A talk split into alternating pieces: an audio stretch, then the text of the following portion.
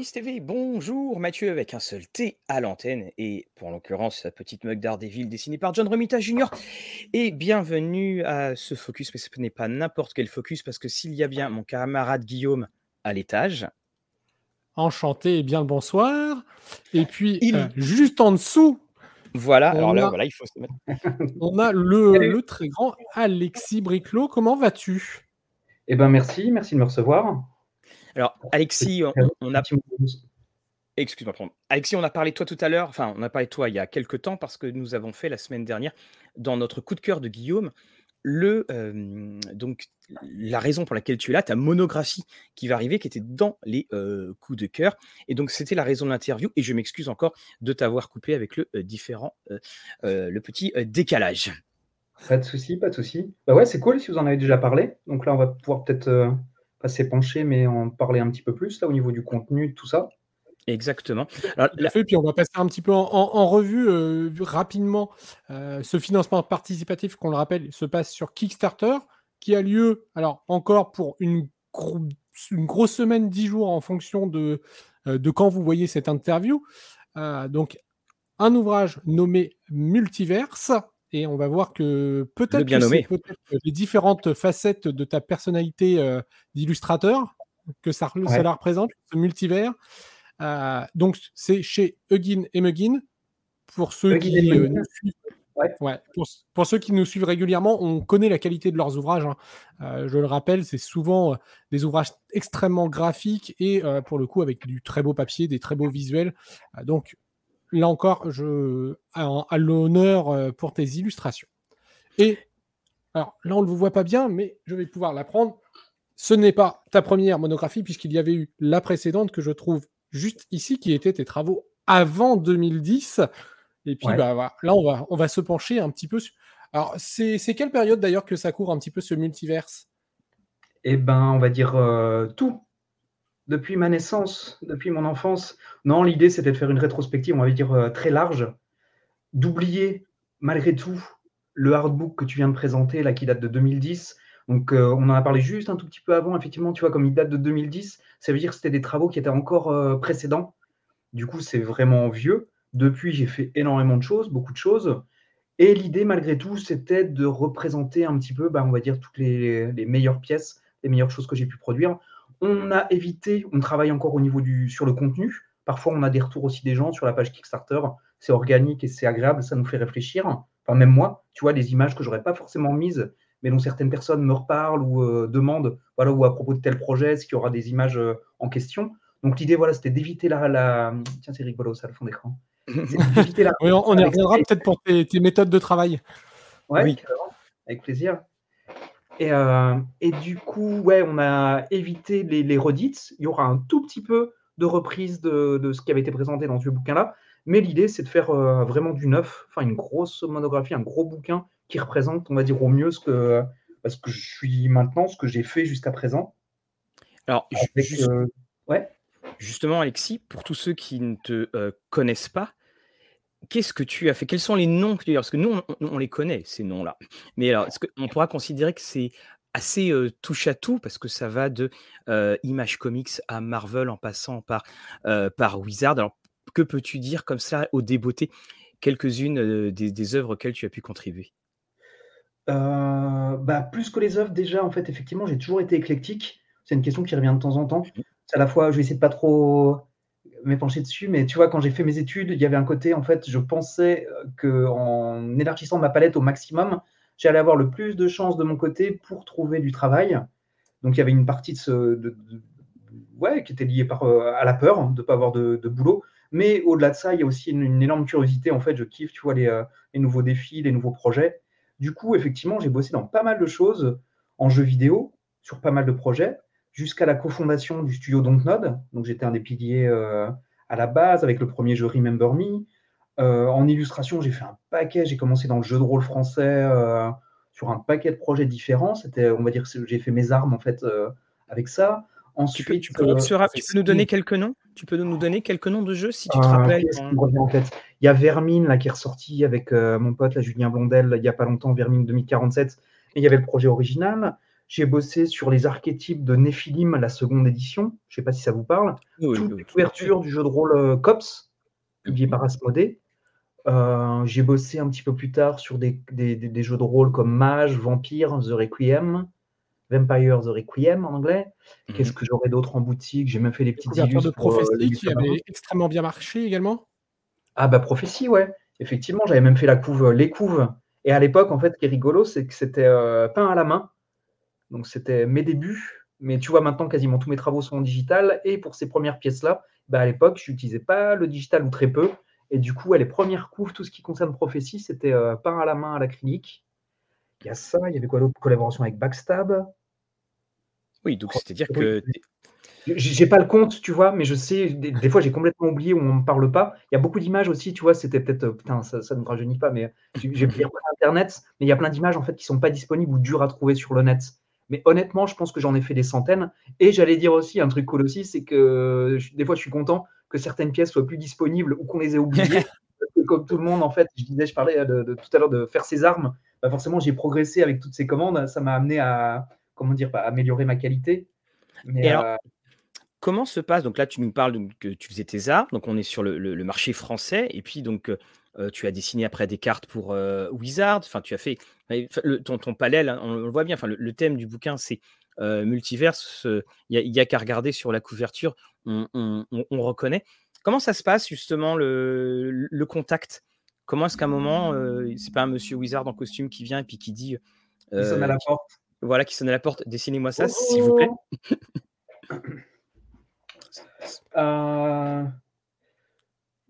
comment dire? Ouais, c'est peut-être un petit message aussi, euh, qui peut interpeller ou toucher des gens qui cherchent à en faire leur métier ou qui cherchent leur voie.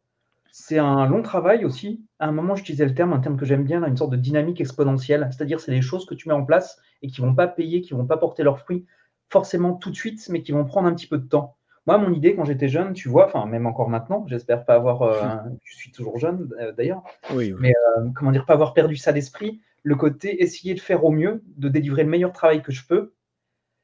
Et il va pas sortir tout de suite. Généralement, il y a toujours un décalage avant d'être public. Mais je me dis qu'il y a d'autres personnes qui vont le voir. En plus, nous, il y a un truc particulier, tu vois, contrairement à la musique, où tu vas faire un show, en fait, un concert.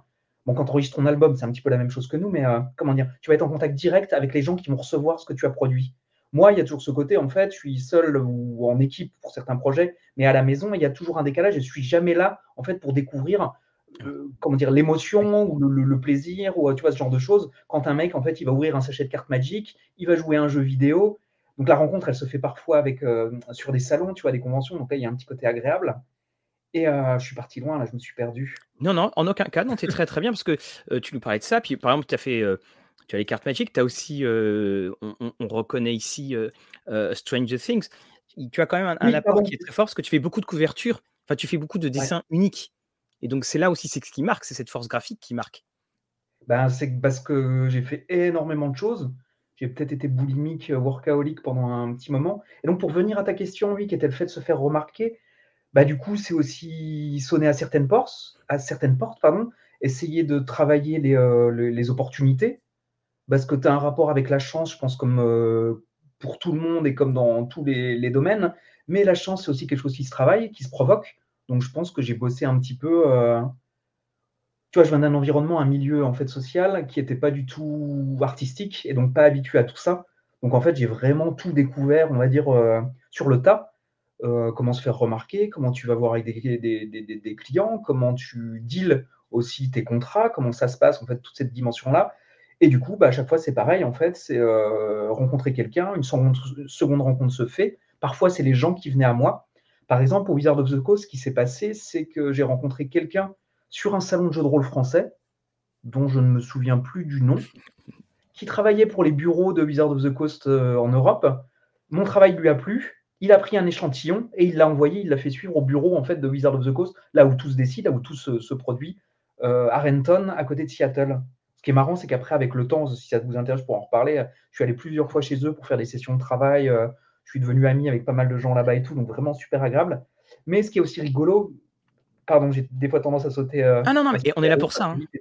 Euh, je pensais, j'avais une sorte de fantasme, tu vois, quand j'ai commencé à. Comment dire Ça me semblait inaccessible tout ça.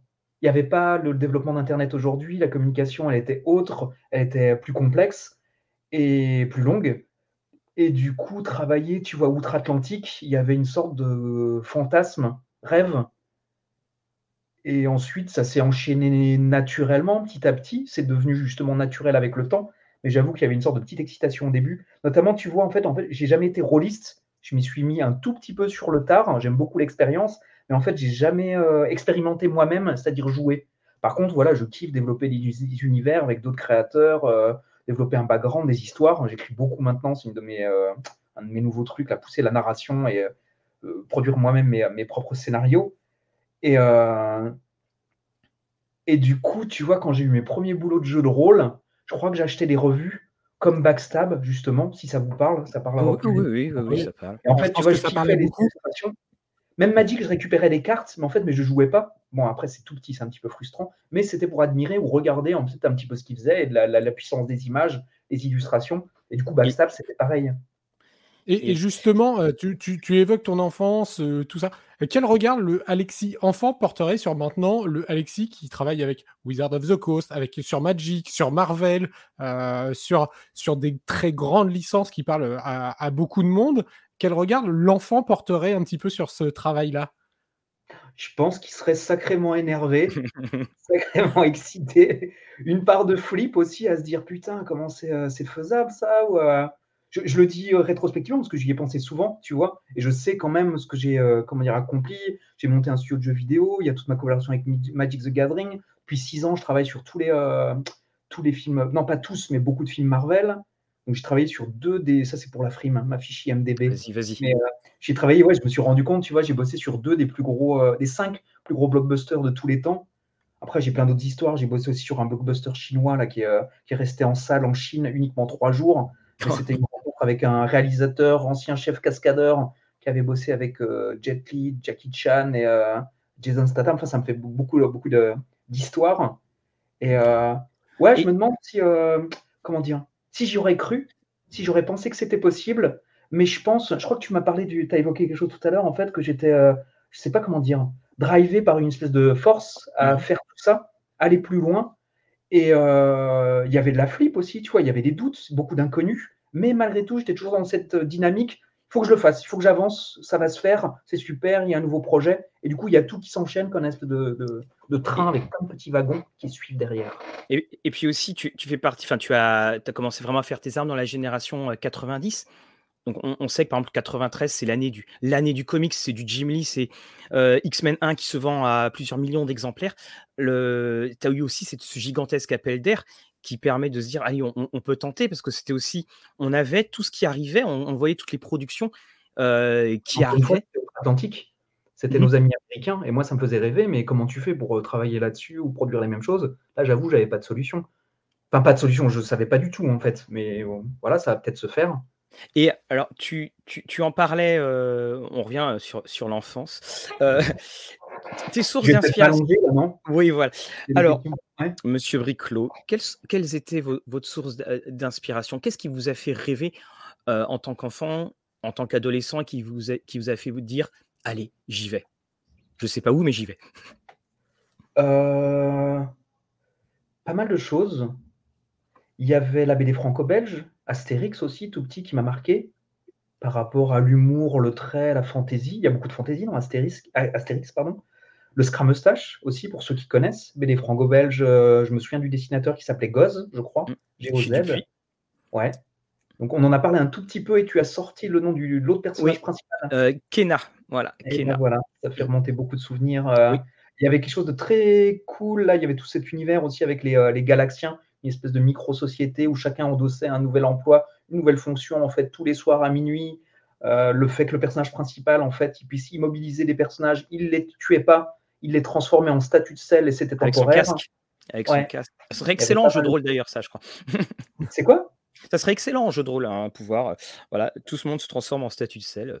Ah, j'ai euh. cru que tu me disais le, le Scrum Mustache existe en jeu de rôle. Non, ah non, non, non, non, non, non, non. Mais c'est vrai que le Scrum Mustache a. C'est vrai qu'on n'en entend plus beaucoup parler, hein, ça fait partie de ces. De... c'est vraiment une BD de qualité. Enfin, franchement, je pense qu'elle n'a pas. Comment dire Pour BD euh, jeunesse, pense que c'est de la très belle ouvrage. c'est le souvenir que j'en avais, oui. Oui, tout à fait. alors, c'est marrant parce qu'à t'entendre parler, on, te connaît en tant qu'illustrateur et à travers tes illustrations, mais là, en t'écoutant, j'ai l'impression que tu es énormément aussi attaché à l'histoire, euh, au récit. Euh, quelle, part ça, impacte ton travail en tant qu'illustrateur? Est-ce que tu as besoin de connaître l'histoire? Est-ce que tu travailles euh, comme ça de but en blanc? Alors ça, c'est une, une énorme question mais que je vais me prendre un réel plaisir, je vais prendre un réel plaisir à y répondre. Euh, bah déjà, on peut commencer en fait, tu vois, moi j'ai travaillé dans l'illustration, je, je réalise des illustrations de la bande dessinée, du jeu vidéo et du cinéma. Tout mon travail en fait, il tourne autour de produire des images. Pour aller plus loin, c'est pas seulement produire des images, c'est raconter des histoires en images. Il y a une petite nuance. Par contre, chaque discipline en fait, elle est vraiment différente. Elle implique en fait un savoir-faire et une approche qui n'ont rien à voir. C'est rigolo, tu vois, dans mon studio de jeux vidéo, des fois je parlais avec des super concept designers vraiment excellents, en fait, et la BD, ça ne ça leur parlait pas, quoi, ça les intéressait pas. Euh, moi, j'y vois plein, plein de ponts, tu vois, entre la BD, l'illustration, euh, jeux vidéo, tout ça. Juste pour euh, faire simple, tu vois, quand tu fais une illustration, en fait, tu fais une synthèse d'une idée, tu as une seule image. Comment il disait Eminem, là, tu as une seule occasion de faire une, une bonne. tu, tu, tu n'as qu'une seule occasion de faire une première bonne impression. Exactement. Quoi. Et tu as un seul shot, c'est juste une seule image. La bande dessinée, c'est l'inverse total, puisque c'est du développement, en fait, un travail séquentiel, de narration séquentielle, avec une succession de vignettes et donc en osmose avec euh, du texte, qui vont te raconter et développer une histoire. Le jeu vidéo, c'est encore un truc différent puisque je dessine, mais c'est pas la finalité, mes dessins. Quand je travaille, que je produis des, des, des visuels, c'est pas les dessins qu'on va voir au final. Donc c'est vraiment nourrir une machine de façon créative, nourrir d'autres artistes, nourrir une équipe, nourrir la vision. Ça se rapproche aussi un petit peu du cinéma. Encore une fois, je ne fais pas du dessin animé, mais quand je dessine des personnages en fait ou des costumes, des créatures, c'est pour euh, donner toutes les bases au reste de l'équipe qui vont concevoir les costumes en vrai, qui vont modéliser et qui vont faire apparaître ça à l'écran au final. Donc du coup, tu vois, c'est déjà trois. Enfin, tout est lié et tourne autour de l'image, mais c'est des, euh, euh, disciplines un petit peu différentes. Et pour revenir à l'histoire, en fait, c'est que j'ai toujours beaucoup écrit, souvent collaboré avec des gens, tu vois, quand je bossais euh, sur des BD ou ce genre de choses, mais j'ai jamais en fait euh, mis en image des images à moi par le passé. Par contre, en fait, c'est une, euh, dire une pulsion qui remonte à très longtemps. J'avais déjà ça depuis très très longtemps, et c'est quelque chose que j'ai vraiment creusé avec, je dirais, avec délectation, puis une grosse, enfin, putain de passion, parce que c'est vraiment un truc que je kiffe.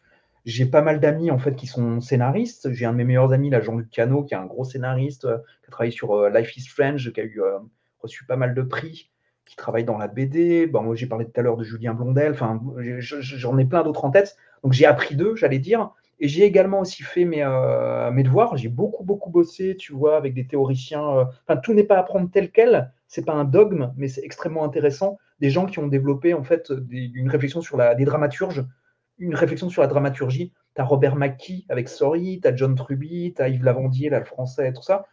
Et en gros, il y a un truc que je trouve absolument enfin, génial là-dedans, c'est le travail sur la psychologie, les relations humaines, les émotions. Et je dirais presque que c'est un truc qui m'a permis de, grandir aussi, je le disais à propos du bouquin de temps en temps, là, en tant qu'être humain, d'apprendre des choses, des choses sur moi, des choses sur les autres. Par exemple, il y a un truc, en fait, si tu écris, tu vas devoir en fait développer différents personnages. Souvent, enfin, c'est pas souvent, c'est même la, nature humaine ou la vie c'est une histoire de conflit et de confrontation. Je vais essayer de faire simple hein, pour ne pas perdre les gens. Pas forcément, tu vois, une confrontation dans un ring ou un truc physique, mais une confrontation de point de vue, de goût, de différence. Et en fait, si tu veux développer une histoire qui soit forte, il faut que tu aies de de l'empathie, pas forcément de la sympathie, mais de l'empathie pour tous tes personnages, que tu les comprennes. Du coup, il y a vraiment un travail que je trouve passionnant, c'est le rapport à l'autre, à l'altérité, c'est comprendre l'autre, se mettre dans sa peau et essayer de travailler là-dessus. Et bref, du coup, moi, c'est un truc qui m'a, enfin, qui, me passionne réellement. Donc là, je travaille, j'ai une grosse BD, c'est pas le sujet d'aujourd'hui, c'est, j'ai encore énormément de boulot dessus, mais j'ai un gros, gros projet en fait. Donc c'est le premier scénar que j'ai, euh, que j'ai bouclé. J'en suis à la moitié, j'ai peut-être fait 50, 56 euh, pages, mais sur un gros tome de 100 pages en plus de mon taf. Et en plus de ça, j'écris d'autres projets, euh, enfin, j'ai d'autres projets à côté, on va dire, sur le feu. Ça occupe bien le soir.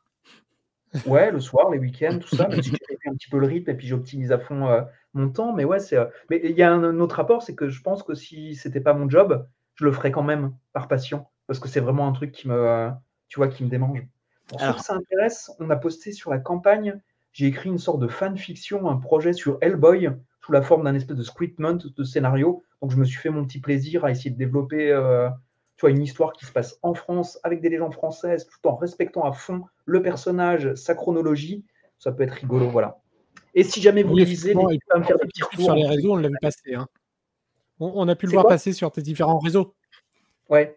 On, l'a vu sur... Alors moi j'avais une question que, je voulais poser et qui, est en, écho parce que tu, parlais donc de, ce processus de, euh, de, création et on a cette, euh, cette photo qui, euh, qui est là et qui me, que, je trouve très intéressante parce que c'est le regard. Dans, ce regard, on, se dit mais il est là pourquoi? Alors ce monsieur, on devine qu'il va pas forcément devant, qu'il va pas te vendre un calendrier, mais ce regard, finalement, il peut s'interpréter. Le regard du mec en haut à gauche, hein, c'est bien ça. Hein. presque, à, un mec près. voilà. C'était alors justement, je voulais, je voulais que tu nous racontes un petit peu dans ce processus de création. Donc, c'est un travail de base photographie. Ça me faisait penser au dessin qu'Alex Ross pouvait mettre de temps en temps quand justement il, montrait les photos de ses modèles pour, pour Superman. Est-ce que tu peux nous en dire un petit peu plus de, de cette personne-là, l'origine et puis le rendu alors, c'est une carte magique pour un set récent qui s'appelle. Ah, oh, zut, j'ai un trou, c'est pas. Adventures euh, in the Forgotten Realms, je crois. Donc, c'est un retour dans les Forgotten Realms. C'est quoi? Oui, c'est bien Forgotten. Ouais, c'est ça. Et donc, c'est un crossover entre euh, bah, l'univers Magic. Et du coup, là, il y a une ouverture sur un plan. Les univers de, de Donjons et Dragons. Tout à fait. Le, plus, le, oui, le, plus, c'est le plus, le Forgotten Realms, c'est le plus, euh, euh, le plus important monde créé par Ed Greenwood. Hein, c'est, celui dans lequel tout le monde, enfin une très très grosse partie des joueurs jouent. Et du coup, ce personnage-là, j'essaie de me souvenir du nom, Archifion, Archifélon. Non, ça c'est Ah oui, oui, ça, il y a du fielon là-dedans. Archifélon. Et en fait, donc c'est un, un, personnage connu, puissant de l'univers de Forgotten Realms. Et du coup, là, c'était le réillustrer dans le format d'une carte magique. Pour une carte magique, c'était ma commande. Donc là, il faut être à la fois respectueux de ses incarnations précédentes. Donc, je dis m'envoyer quelques références. J'ai creusé aussi moi sur le net un petit peu pour voir euh, bah, le look qu'il avait. Et comme il a été représenté euh, par différents artistes sur différentes périodes, parfois, tu vois, il y a quelques petits trucs à réinterpréter ou euh, bah, à moi de le faire à ma sauce. Comme là, j'avais une approche réaliste, je ne le fais pas toujours, mais c'est quand même très utile, rien de se créer euh, ex nihilo. Bah, du coup, je me suis dit, allez, je vais prendre une base photo pour avoir une pose et la lumière, ça va m'aider grave. Et euh, bah, comme tu voyais sur l'image, tu vois, il y a plein de trucs aussi que, comment dire, je me sers des informations de, lumière que j'ai sur la photo originale. Et après, à moi de broder bah, le, décor, les plis, le costume complètement transformé, tout ça. Et c'est qui Qui est le modèle? Alors, c'est un pote qui passe de temps en temps à mon espace de travail. Je bosse dans un working space avec différentes autres personnes, euh, artistes, scénaristes, euh, il y a des programmeurs aussi, enfin différents corps de métier. Et c'est un gars qui est rôliste et qui s'est fait un plaisir de poser pour moi. Et le petit truc euh, rigolo, Manu, donc, c'est qu'en fait, il partait en. Je, je, raconte un petit peu, tu vois, je sais moi ce que je veux en sortir, donc je vais lui décrire un petit peu, je vais le mettre en pause mais je demande souvent, et je le fais même des fois aussi moi, j'ai d'autres trucs rigolos pour Marvel Studio, pour prendre la pause, en fait, je vais créer un espèce de petit euh, un environnement, un état d'esprit, je lui parle du personnage, de ce que je veux, tu vois, pour le mettre dans l'ambiance, je vais le guider aussi physiquement, je vais peut-être, tu vois, le déplacer moi volontairement, tu vois, son coude, différentes choses. Et lui, en fait, comme il est rôliste aussi, il commençait à faire des tirades de temps en temps, ce qui était très drôle pour entrer dans le personnage. Mais je fais pas de la vidéo là, tu vois. Moi, je fais juste une image. Donc, je le laissais en fait rouler comme ça. Je prenais pas mal de photos en fait. Mais en fait, moi, ce qu'il me fallait, c'était une pause clé qui peut des fois arriver, tu vois, quand il y a du mouvement, il y a quelque chose de super intéressant qui peut se créer. Donc ça, c'était un petit peu les accidents.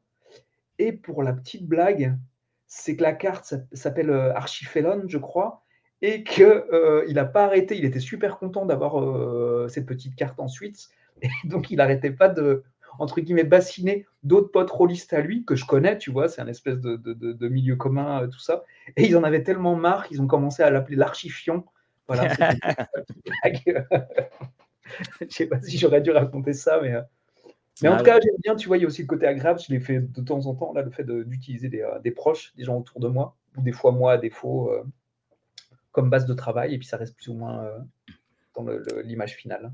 Alors, tu as aussi travaillé, donc là, c'est sur Remember Me? Ouais. Et donc à travers, là, à travers le, le, studio Dontnod? Alors Dontnod, ouais, là c'est une, je pourrais écrire un bouquin là-dessus. Là, c'est une grosse, une aventure énorme, puisque, bah, comme je disais tout à l'heure, ouais, je suis un des fondateurs du studio. Et au-delà du jeu, ça a été, ça représente, moi en tout cas, je crois qu'à Dontnod, j'ai dû passer 8 ans ou 10 ans en tout.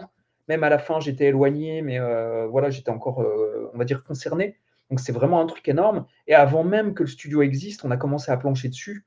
Donc pareil, tu vois, on s'est retrouvé à 5, on n'avait pas de, pas de fond, on n'avait que dalle. Juste l'envie, en fait, de créer un jeu vidéo qui nous plaise à nous, tu vois, pas seulement d'être. Euh, on avait tous des profils différents, pas seulement le fait d'être, euh, de travailler pour d'autres commanditaires.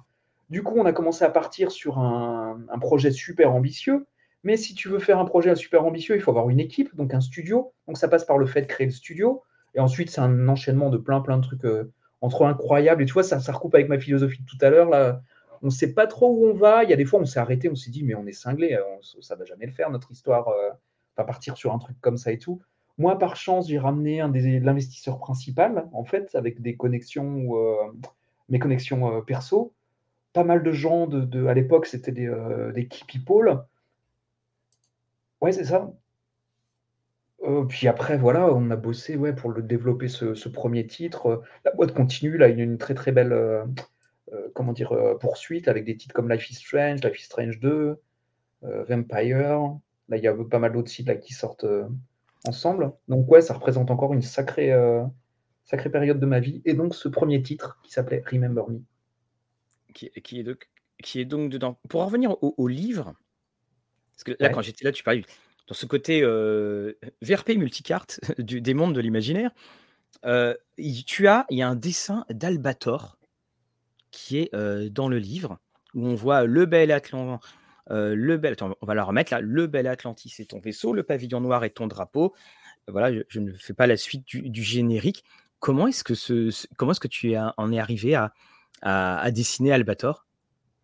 Eh ben ça, c'est une illustration perso. D'accord, donc le livre aussi a ces illustrations que tu as pu faire à tes heures perdues. Ouais, ou sur d'autres projets, ou d'autres projets parfois un petit peu plus, comment dire, moins, moins connus, pas de grosses franchises. Mais pour moi, c'était aussi méga intéressant et important de montrer d'autres facettes de mon travail, de moi-même. Donc là, tu vois, il y a un petit côté passion.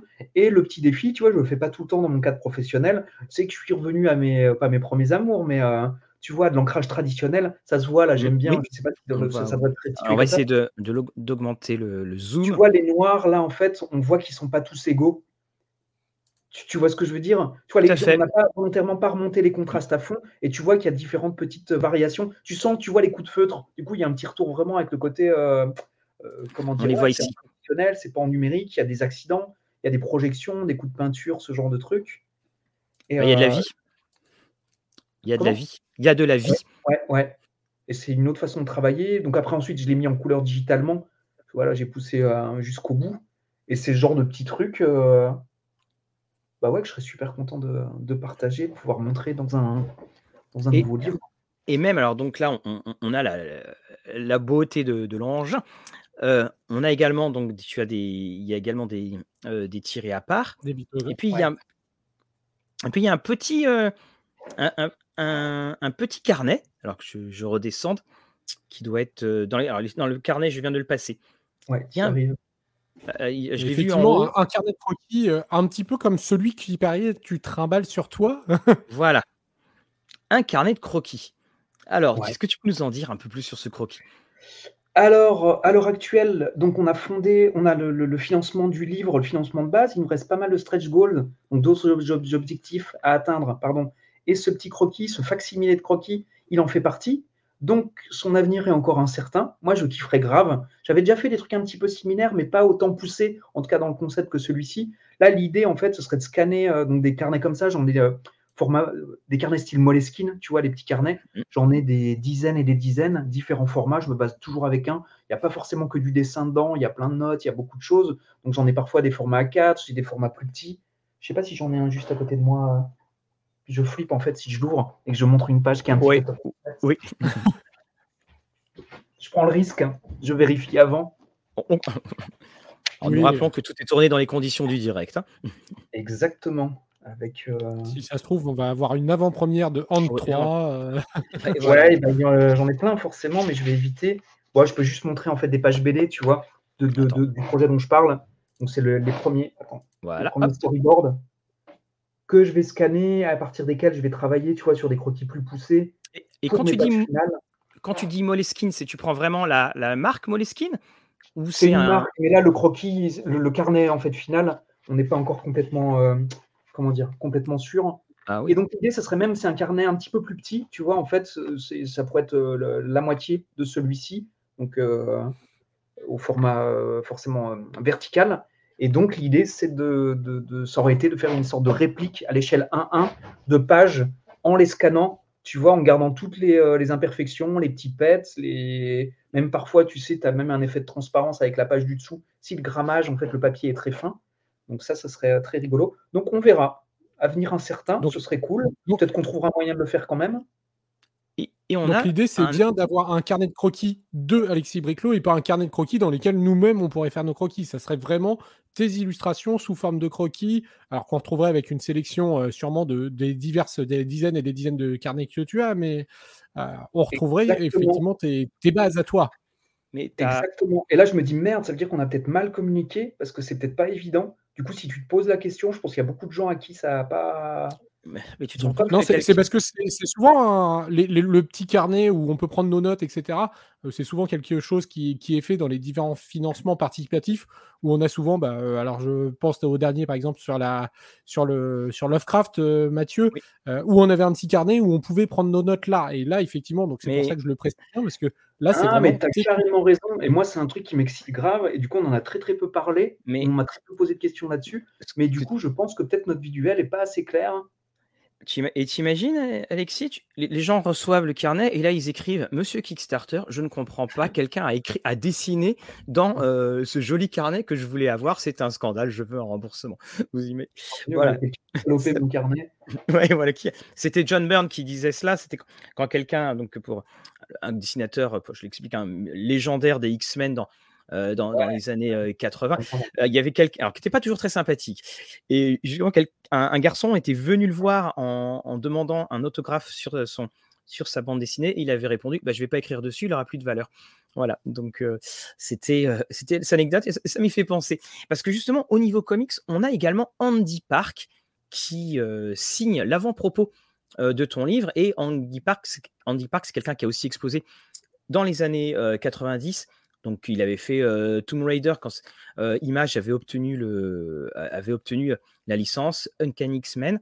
Et puis, évidemment, comme beaucoup de dessinateurs, ça a migré dans le jeu vidéo. Puis, il a participé à un petit jeu vidéo qui s'appelle God of War. comment ça se passe Enfin, si tu, lui as, tu, tu le connais à l'évidence, tu lui as dit tiens, tu, bah, voudrais bien signer ça? travaille avec lui en fait la majorité du temps. Il y a deux leads en fait chez Marvel Studios. Donc il y a Ryan Menarding qui est un petit peu tout en haut de l'équipe de, développement visuel. Donc, c'est l'équipe de concepteurs qui travaille sur le cara design, les personnages, sur les créatures, sur les keyframes, c'est des espèces de scènes clés quand le film est encore en, développement. Voilà, il n'y a rien de fait. C'est la première phase, on va dire, où, euh, les idées et le scénario en fait sont mis en image. Et donc aussi Andy Park. Alors je vais faire court, euh, mais il a une sacrée histoire aussi. Effectivement, comme tu as dit, il a commencé sur Tomb Raider. Et en fait, donc, il, a, il, a, commencé à travailler pour le studio de Rob Liefeld à l'époque. Et en fait, il n'avait pas fini ses études. Mhm. Et du coup, le comics est sorti. Il a rencontré un super succès monstrueux. Et il se disait, ouais, je retournerai finir mes études, tu vois, aller jusqu'au bout après. Et en fait, il l'a jamais fait, quoi. Comme tu dis, ensuite, il est passé chez Santa Monica. Il a bossé sur God of War. je crois que c'est marrant. Il raconte que quand il a postulé, ou euh, je crois qu'il connaissait pas God of War, ça n'avait pas le même, euh, comment dire? Je crois qu'ils en étaient aux deux, donc il y avait peut-être que le deux ou trois, je sais plus trop mais le, en tout cas, le premier opus était sorti. C'était peut-être pas une franchise aussi connue qu'aujourd'hui, mais quand même quelque chose de très gros. Et depuis 13 ans maintenant, je crois, ce qu'il me disait, bah, il est euh, lead donc de la. Enfin, il a été concept artiste pour Marvel. Il est passé lead. Donc euh, voilà, des fois je l'envie, mais c'est classe. Il a son, il a son nom sur les affiches des films. Donc les petits crédits en tout petit, donc c'est ah, pas rien. Et pareil, tu vois, le, que ce soit. Alors Ryan, il arrive aussi. Euh, pareil, tu as, un côté, je sais pas comment expliquer c'est sans doute dû à la nature en fait de, Marvel Comics, Marvel Studios qui prend source dans les, dans les comics. Je pense que c'est une grosse grosse impulsion du producteur Kevin Feige là qui est vraiment amoureux, respectueux de tout ça, qui met vraiment en avant le travail des artistes, en fait, en tout cas au niveau de notre cellule, concept art, tout ça. Et du coup, ouais, je crois que Ryan, là, il y a son nom qui arrive. Euh, tu vois, il y a les acteurs en fin de, qui défilent. Et peut-être dans les cinq premiers, avant les milliers et milliers de noms de toute l'équipe, dans les cinq premiers noms, en fait, euh, c'est son nom qui apparaît. Donc, donc en fait, la prochaine fois. je suis un tout petit peu plus bas, mais je suis quand même euh, super, content d'avoir mon nom. Donc, si jamais vous entendez quelqu'un qui crie pendant une projection d'un film Marvel Studio au fond, pendant le générique, c'est peut-être moi qui dis juste ah, moi, en, en, attendant, la, en attendant le, le, le post générique après, euh, Exactement, euh, après tout ça. Alors, donc, il nous reste. Justement, ouais, j'allais dire justement une petite question, parce que là, on a parlé de ton regard d'enfant sur ce que tu fais actuellement et tu disais en gros, j'aurais, j'aurais été tout excité de savoir. Et maintenant, le regard d'adulte sur qu'est-ce que tu aimerais faire après? Parce que là, tu, tu nous évoques que tu n'es pas encore tout en haut de l'affiche. Quelles sont, quelles sont tes envies pour 2023, 2024, 2025 bah, Je te parlais de mon gros projet BD là, sur lequel je planche depuis déjà plusieurs années.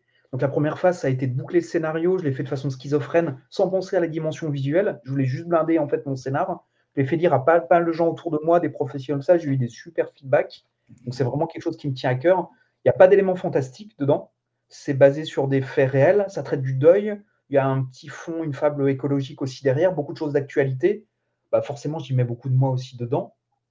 Euh, après, au niveau graphique, j'alterne les styles, il y a différents flashbacks, je me mets à tisser justement le, la narration au présent avec euh, euh, comment dire, une histoire dans le passé.